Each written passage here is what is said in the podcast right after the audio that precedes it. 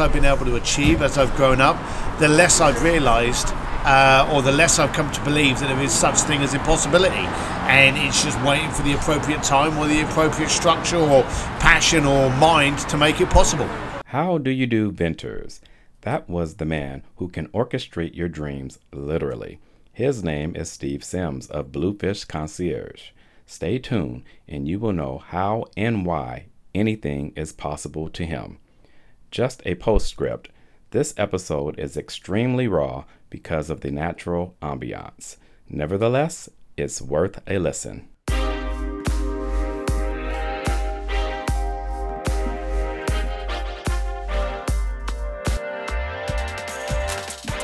With Trent the Jet, they life agents on top of pavements, peppermint patty fragrance, taking the credits when they spits and spritz, a chip and dip, a dip and dare, la pin the tear, death throw the penalty ID, throwing your identity, theft, crime in the night, pickpock, key the lock, stop, drop, roll the dice, double double dough, eat the rock road, Rochambeau, tic tac toe, crossing the road with the Nazi flow, with my industry, you see me room, room, play Monopoly, with my commodities, stop the eyes and cross the T's, T's.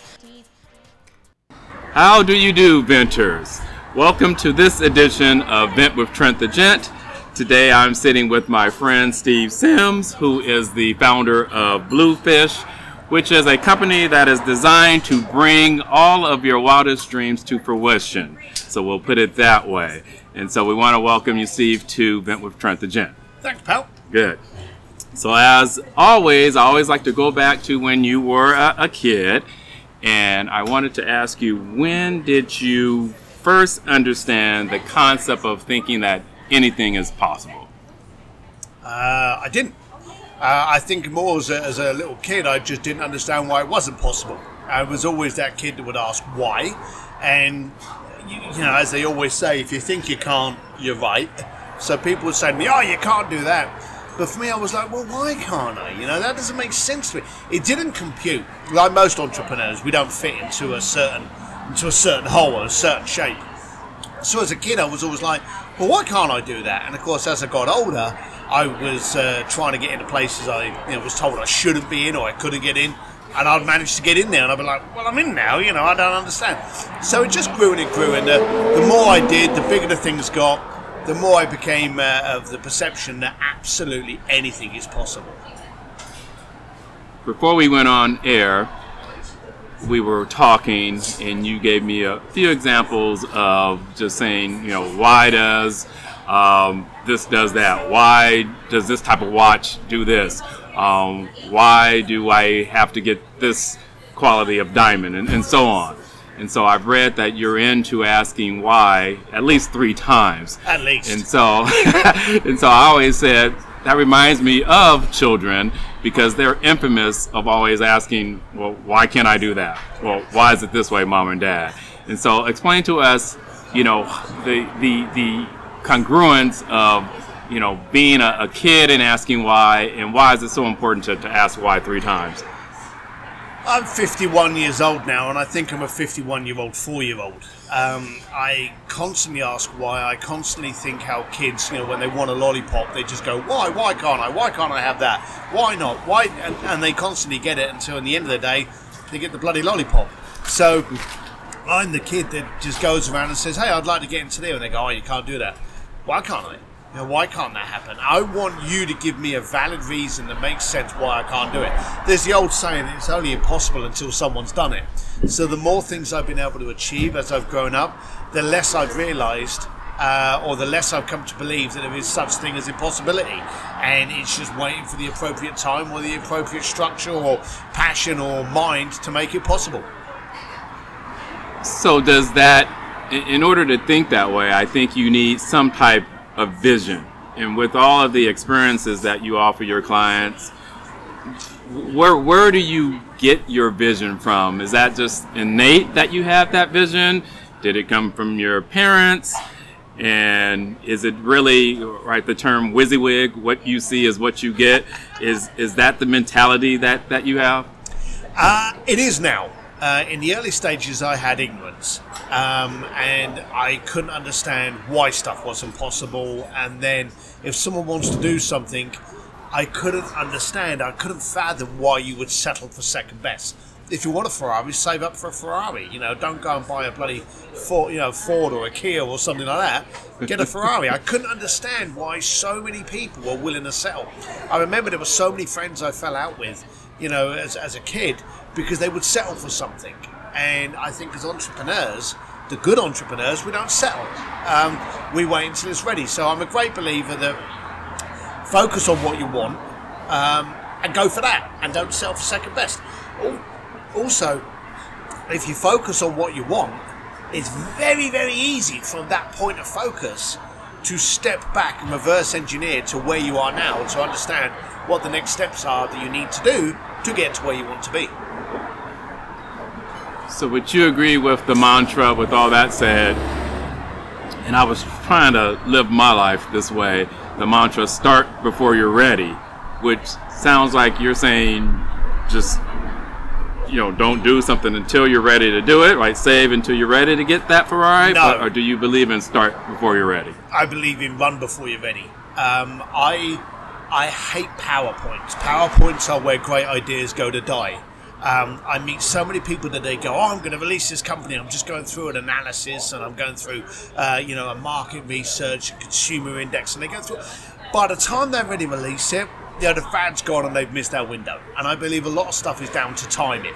So if I have an idea, I go, well, okay, let me try it. And I will ask 10 people, do you like this idea? I will find a URL and I'll buy the URL. And I go, hey, do you think this is a great URL? I ask questions. I find temperature. I find out if someone likes it. Find out if 10 people like it. And then market it to 20 people. Before you know it, you've got a product. So I'm a great believer in try and fail. And try and fail and try and fail, because as far as I'm concerned, failure is a great way to learn what not to do, and it's those failures that actually get you far closer to actually succeeding in what it is you need to do. Your experiences that you offer your clients, I would say that they're probably surreal in per se. So, and you're a very down-to-earth gentleman, and so I guess the question is, would you say that you keep it real, quote unquote, or do you try to keep it surreal, especially when it comes to those experiences for your clients? I try to create the fantastical. I want people to wake up at 2:00 in the morning and go, holy crap, I can't believe I did that. So as soon as I know it's achievable, then I want to see if I can push it a little bit more. I'm constantly the annoying kid that pushes it a little bit further. I remember I had a client that wanted a fantastic or a private dinner in Florence at an exclusive restaurant. What I managed to do was I closed down the Academia and set up a table of 6 at the feet of Michelangelo's David. Now, once I got that all committed and confirmed, then I thought, well, okay, what can I do to make it better? And I managed to get Andrea Bocelli to come in and serenade him during the dinner. So I'm constantly trying to see how far I can push it. And do you know what happens? As soon as you've achieved that, that now becomes your benchmark for the next thing. So the next thing you do, well, you go, well, okay, I did that with the Pope. I did that with Elon Musk. The next time you ask someone to open up a door or give you access into something, you can actually name those things that you just did. They go, well, holy crap, I want to be part of that lineup. It becomes easier. So, but you know, if you settled, if I'd have gone for just a restaurant, a really cool restaurant, mm-hmm. I'd have never been able to get something else that I've got based off of that museum being closed or working with someone like the fantastic Andrea Bocelli. So everything you do is a stepping stone to get to the next great or greater thing. So does that mean... I was in band as a young kid, and our band director would always tell us that you're only as good as your last performance. So yep. For your last experience that you created, or you're only as good as that, and then that what pushes you to, well, I got to top this now. Well, you haven't got to top it, but you've got to make it different. We never repeat anything. We've had clients that wanted to get married in the Vatican by the Pope. We've sent people down to the Titanic. We've had people that have wanted to close down those museums. I will never, ever, ever have a dinner party in the Academia at the feet of David with Andrea Bocelli again. purely and simply because I don't want to repeat it. I will find somewhere different to do it. So I'm constantly trying to do something that's different, fantastical, and is personalized only to you, so that you can have a memory and an experience that no one else has ever had. That's actually awesome, because it's the wildest dreams, but it's just unique to that particular individual or person, so that's awesome. Yeah, but also you've got to bear in mind, the client never contacted us asking us to close down the Academia. He asked us to have an exclusive dinner in Florence. Yes. It was us that put the sauce on that. So the next person that comes along, they can see the kind of things you do, they rely on that credibility, they rely on that imagination, they rely on your standards, and they can say to you, oh, we want to do something that's really cool in Paris, and they let you go wild with it. So once you've got that toolbox of credibility, the clients ask you less of the specifics and more of the theme, and then you get to do what you do best. So you have that credibility in that toolbox with the clients. So what about your network of the venues and the other people in the network that's going to help you bring these experiences to fruition? Does that last experience impress them enough to want to work with you? How do you build that network? Absolutely, and that's very important. I'm a great believer that if you want to get on the roof, you need a ladder. That's the exact same thing with business. If you work with a great venue and you make sure that it was a win-win, so they got something out of it that was worthwhile to them, then you can use them as a reference to open up another venue. And I've had venues call other venues and go, hey, we worked with Bluefish and Steve Sims. They were fantastic. You know, they're a good guy to work with. So when you go back to them, you go, oh, did you get a phone call? They go, yeah, we did. What are we going to do? So I've had celebrities phone up other celebrities. I've had business icons phone up other business icons. I've had clients phone up other clients. I'm a great believer in utilizing the ladder principle to get you to what you want the next time. And then you go back to the other person, the last venue, the last client, the last celebrity, and say, thank you so much. Hey, what can we do? You never know. There's some more business that comes out of it. They go, well, actually, I was thinking of doing it. Great, let's work on that. So always say thank you to those people that helped you get up, but constantly ladder up. I failed in the introduction to mention that you were a new author of the book, Bluefishing. So congratulations on that. Thank you. Obviously, writing a book is a daunting effort to do that. And I believe writing, you write probably the way that you speak. So that's going to lead me into with this question. Would you prefer the gift of gab or the gift of good looks, and why? Well, based on the fact that this is a podcast and they can't see me, they don't realise how stunningly good looking I am. So I think that one answers that. I would say maybe as the Irish Londoner in me, I have the gift of the gab. I think communication is probably the only app that you can't download on the iTunes store, and so the ability to communicate with someone, I think, is the most powerful gift in the planet, the greatest return on any investment. And do you know the beautiful thing is, I would say that I was pretty good at communication, but daily I'm getting better at it only because the rest of the planet is getting so god awful. So the worse people get at the ability to communicate in a transparent and authentic manner, the damn better I get to look. So I'm happy with that. So world, keep communicating badly, because you're doing me a great favor. And they're communicating badly because they're on their phones all the time, just consuming? Well, they're using the wrong platforms. You know, every day we've got a new social thread or a new social platform. Every day I'm getting invited to a new, business platform or a new business social location or something. Twitter, LinkedIn, Facebook, Messenger, Snapchat, all of these different ways. Even email is not communicating. It's throwing a message at someone and hoping they're going to reply.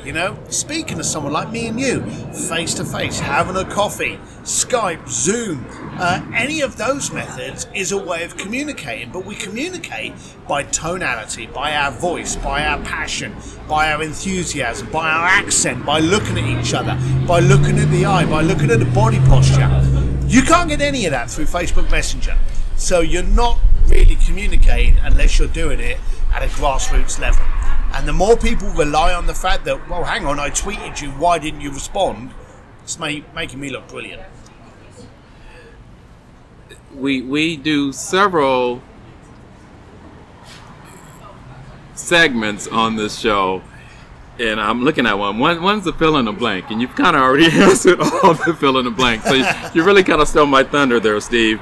So we're going to touch upon them, but we're probably going to do it quicker than normal. Okay. So fill in the blank. So the first one is don't stop blank.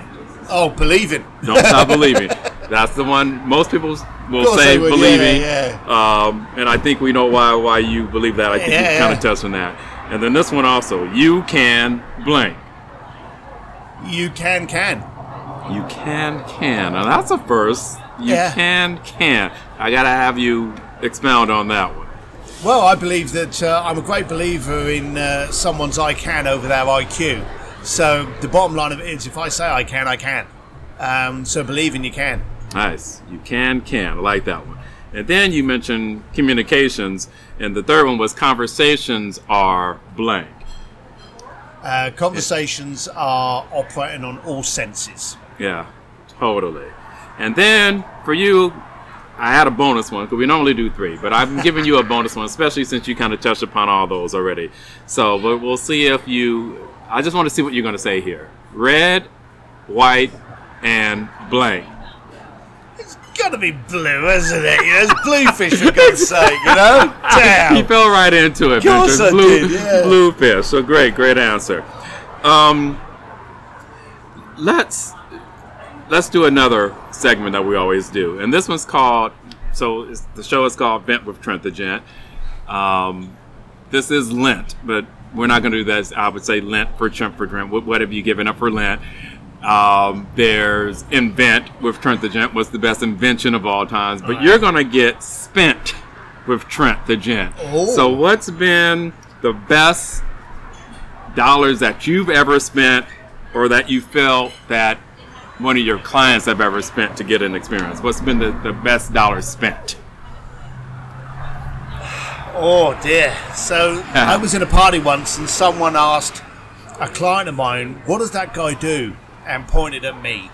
And the client turned around and said, he sells smiles. And I thought that was brilliant. So I think the best thing I've ever spent money on has to be making my family smile. So, and 9 times out of 10, it's not the most expensive stuff. So, I've done stuff that have been weekends for like $1 million. But it's got to be anything that encourages a smile, that deep squinty-eyed, oh my God, kind of exposure. That's got to be the best dollar. So, it's $1 per smile. Uh-huh. And that goes for your clients too? Yeah, absolutely. If you know... My clients are there, and they come to me to be able to get what they didn't think that they could buy. And no one ever gets to take anything away with me. You know, they come along, they experience, they feel, they touch, they smell, they experience that moment. And then quite simply, hours later, it's gone. They can't take it with them. But for years later, they're talking about it at every cocktail party. So I'm there to make them smile. That smile, those memories, those are the takeaways. And memories have a phenomenal ROI. They get polished as they go on. And years later, I've had people go, do you know, I had this guy, I've been in parties where I've heard people tell a story about one of their friends, and it was me that did it. Now, I never jump up and go, hey, it was me. But just the fact that this has still got legs, years later, I'm over the moon about it.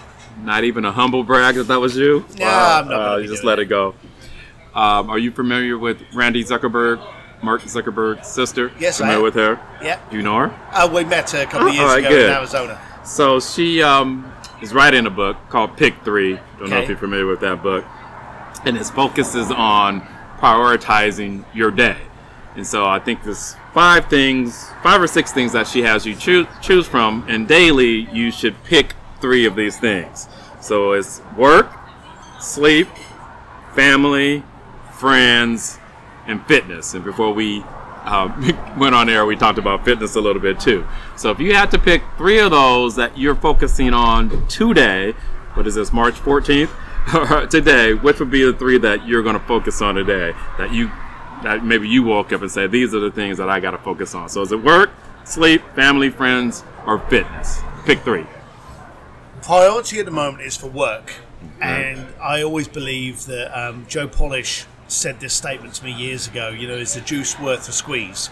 So I always focus on whatever I'm doing needs to have a point and a purpose. At the moment, I'm working very hard because there's things I need for my family. So my focus is on my family, but I need to benefit them by making sure my work can give my family what it wants. In order for me to be able to do that, I need to focus on my fitness, because if I'm stuck in a bed because I've got a cold, or I can't talk to anyone, or I'm just feeling lethargic, then I can't work at my best. So I would say work to benefit my family, mm-hmm. and then fitness. And what she was saying, I guess day to day, like tomorrow, you might say it's going to be friends. I'm going to focus on my friends, and then I'll catch up on my sleep.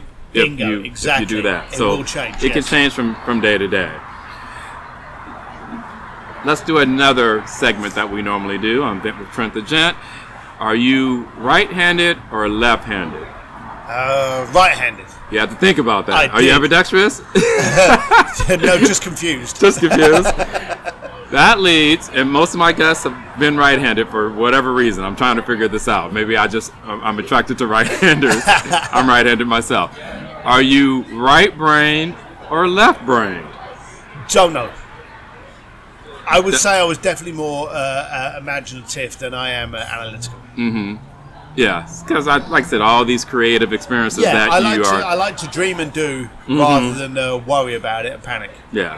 So, but you wouldn't say you're somewhere in between? I am socially, I've been shown on all these Colby tests and stuff as a driver. So I'm definitely a means to an end kind of person, but my means to an end is to accomplish that dream. Yeah. So that's my focus. Then on my last podcast, someone told me that I should add this question to this. So you got the white brain, left brain, right-handed, left-handed. You have siblings? I do, three. Were you the firstborn? Sorry, sibling. I thought you meant my family. No, I got confused then. No, I'm an only child. You're only child. Okay. Because that gentleman was telling me that in his experiences at least, that firstborn has been the one that's usually is more successful, pushes themselves a little bit more. So I was just wondering. I just want to fill that out to see. But you're the only one, so... I guess that makes you the firstborn.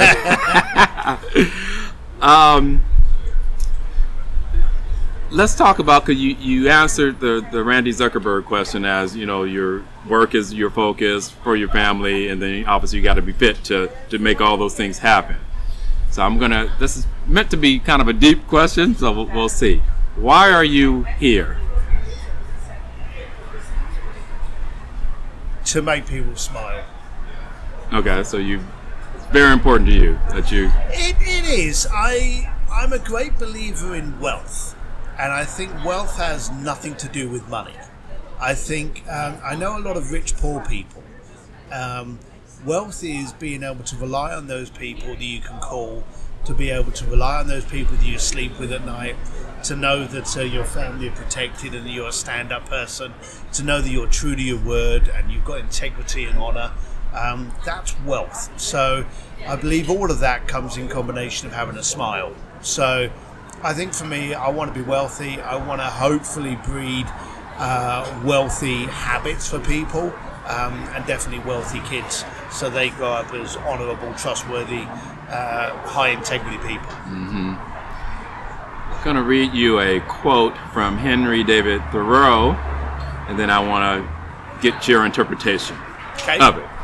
All right, so he said, the cost of a thing is the amount of what I call life, which is required to be exchanged for it immediately or in the long run.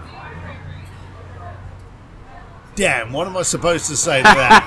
I can see where it is, and it is very much along the is the juice worth the squeeze kind of context. I think a lot of people put too much... You've really got to look at how much something costs both in terms of time, energy, your soul, your integrity, as to whether or not the value is in there. And if it costs too much and the value is little in reciprocation to it, then don't bloody do it. Don't buy it. Don't get involved in it. So I'm a great believer in value versus cost. Yeah, totally.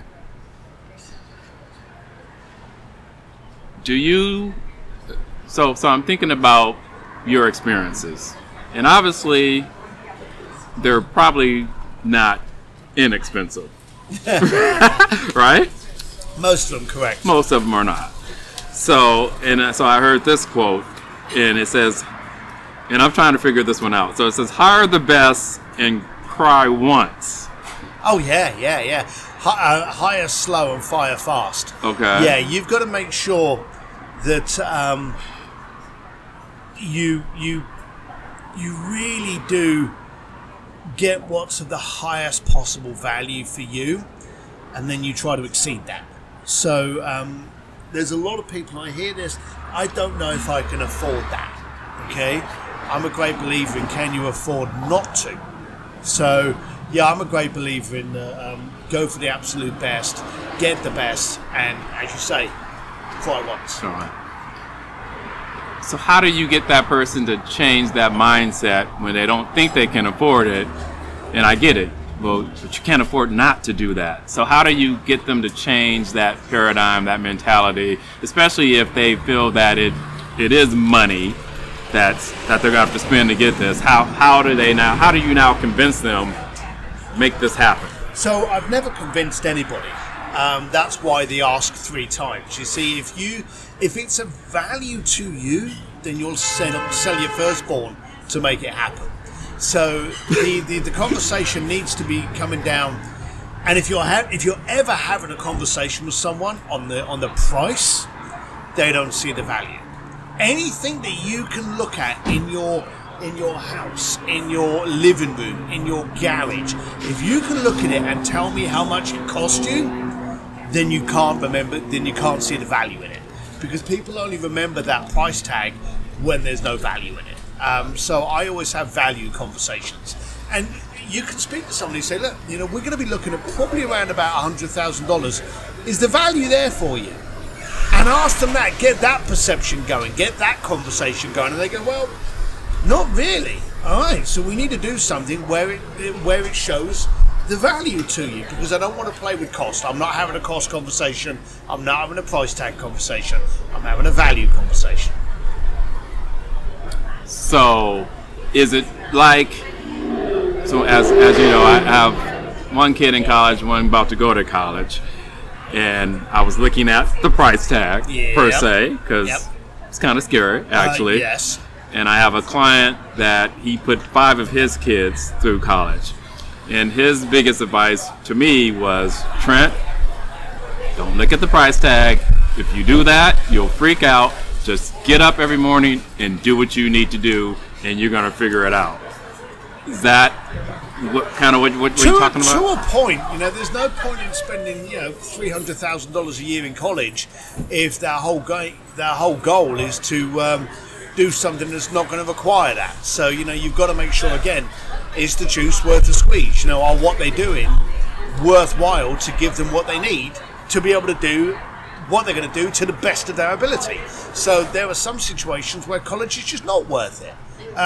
More and more today, we're seeing entrepreneurs successful that left college because what they were being taught was of no value to them at that moment. Mm-hmm. So I'm a great believer that you've really got to weigh up the value of what they're doing. And if the value's there, to spend $300,000 a year on college, then that's what you got to suck it up and do. If the value isn't there, don't waste your time and money and focus it on different areas. Yeah. You are a dog lover, right? You into your dogs? I have 4 dogs, yeah. You have 4 dogs. What we talk about children and what we can learn from children. What do you think that people and the listeners today can learn from canines and dogs? Is there anything that they can learn? Or what have you learned from your dogs? Let's take it both ways. That they have a bloody good life. I just I don't know what I've learned. I think I may prefer dogs sometimes over people. You know, my dog doesn't seem to care how much I'm worth or you know, what money I'm making or who I'm hanging out with or how many times I'm in the press. My dogs don't care, but at the same time, nor do my kids. So I think you've just got to get people that, you've got to surround yourself with people that respect you for you. And that's what my kids do. So that's why I think I love my dogs. We're going to end here soon. Do you consider yourself an artist? Do you know, I've never been asked that question. I find myself a little bit embarrassed by the answer, but I would say to a degree I think I do, only because artists are more inclined to dream and vision, and therefore under that description of an artist being open to dream, then yes, I would say I was an artist. Could that be anyone? Because I was told whatever you do, even if you're a plumber, right, be an artist. Think like an artist. I think that there is a great art in anything, and someone that excels at what they do has been able to take the science and the ability to an artistic level that, yes, anyone can be an artist in any industry. Right. Let's give the listeners the opportunity to reach out to you. So what's the best way to do that? Is it social media? Is it by email? What platforms? Well, you can head over to any of the Steve D. Sims platforms, and that's 1M, stevedsims.com. They can subscribe there to my newsletters and my rants. They can find me on Facebook under Steve D. Sims. They can find me on Instagram. Twitter is Steve D. Sims 1 for some daft reason. But yeah, they can find me on all those different platforms under that handle. So before we end, to me, when I look at what you've done with your company, and I mean, you have it's called a concierge company, but it's to me, it's way more than that, because you are offering people life-changing experiences. So I would say that you have invented, going back to the vent thing, you have invented a new game. So I'm going to have you leave on this note. Is competition for losers? No. No? No, I think competition... Because Peter Thiel of PayPal actually said that. I was like, yeah, There's... I think my biggest competitor is me. And I'm a great believer in trying to beat me. So anything I did last night... So I'm a... You know, if I'm on a racetrack and someone comes into the corner a bit hot and heavy, I'll let them go, you know. But in business and in life, I want to be a better person tomorrow than I am today. So I think trying to understand that competitive edge and pushing yourself, I think that's one of those fuels that keeps you going. So, no, I would definitely not say the competition for losers. I say everyone should try and compete, but recognize who you're competing with. Mm-hmm. Do you feel within your industry you have disrupted the industry? Yeah. Oh, absolutely. Okay. And I try to disrupt everything I do by not recognizing what the irregularity was in it. So anything I do, I look at and I go, well, okay, how can I do that different? And if everyone's turning right, I'm turning left. Mm-hmm. Great. Well, you know, Steve, from the moment I met you. Obviously, I always wanted to meet you and to sit down with you, and I'm glad to be able to call you a friend. You, even before we went on air, you've helped me tremendously with some insight, so I want to thank you for that. I want to thank you for letting me share you with we call them the venters out there, so to share you and your experiences and your mindset with them, because I think everyone could learn a lot from you. Before we leave, where could they find Bluefishing too, really quickly? So Bluefishing, the art of making things happen. It's on Amazon. They can go to stevedsims.com and they can find all the links. But it's in Barnes & Noble, Audible, you know, any way you can think, any of the normal suspects. So it's called Bluefishing, the art of making things happen. Steve, once again, thank you for making this podcast happen today, and hopefully we'll do it again somewhere down the line. Appreciate it, pal. Thank you. Thank you. Well, Venters, you made it to the end, which is an achievement. Steve doesn't like to repeat his unique experiences, but I would like for you to repeat yours by continuing to listen to Vent with Trent the Gent. And lastly, don't keep this podcast a secret. Please share it with your family and friends.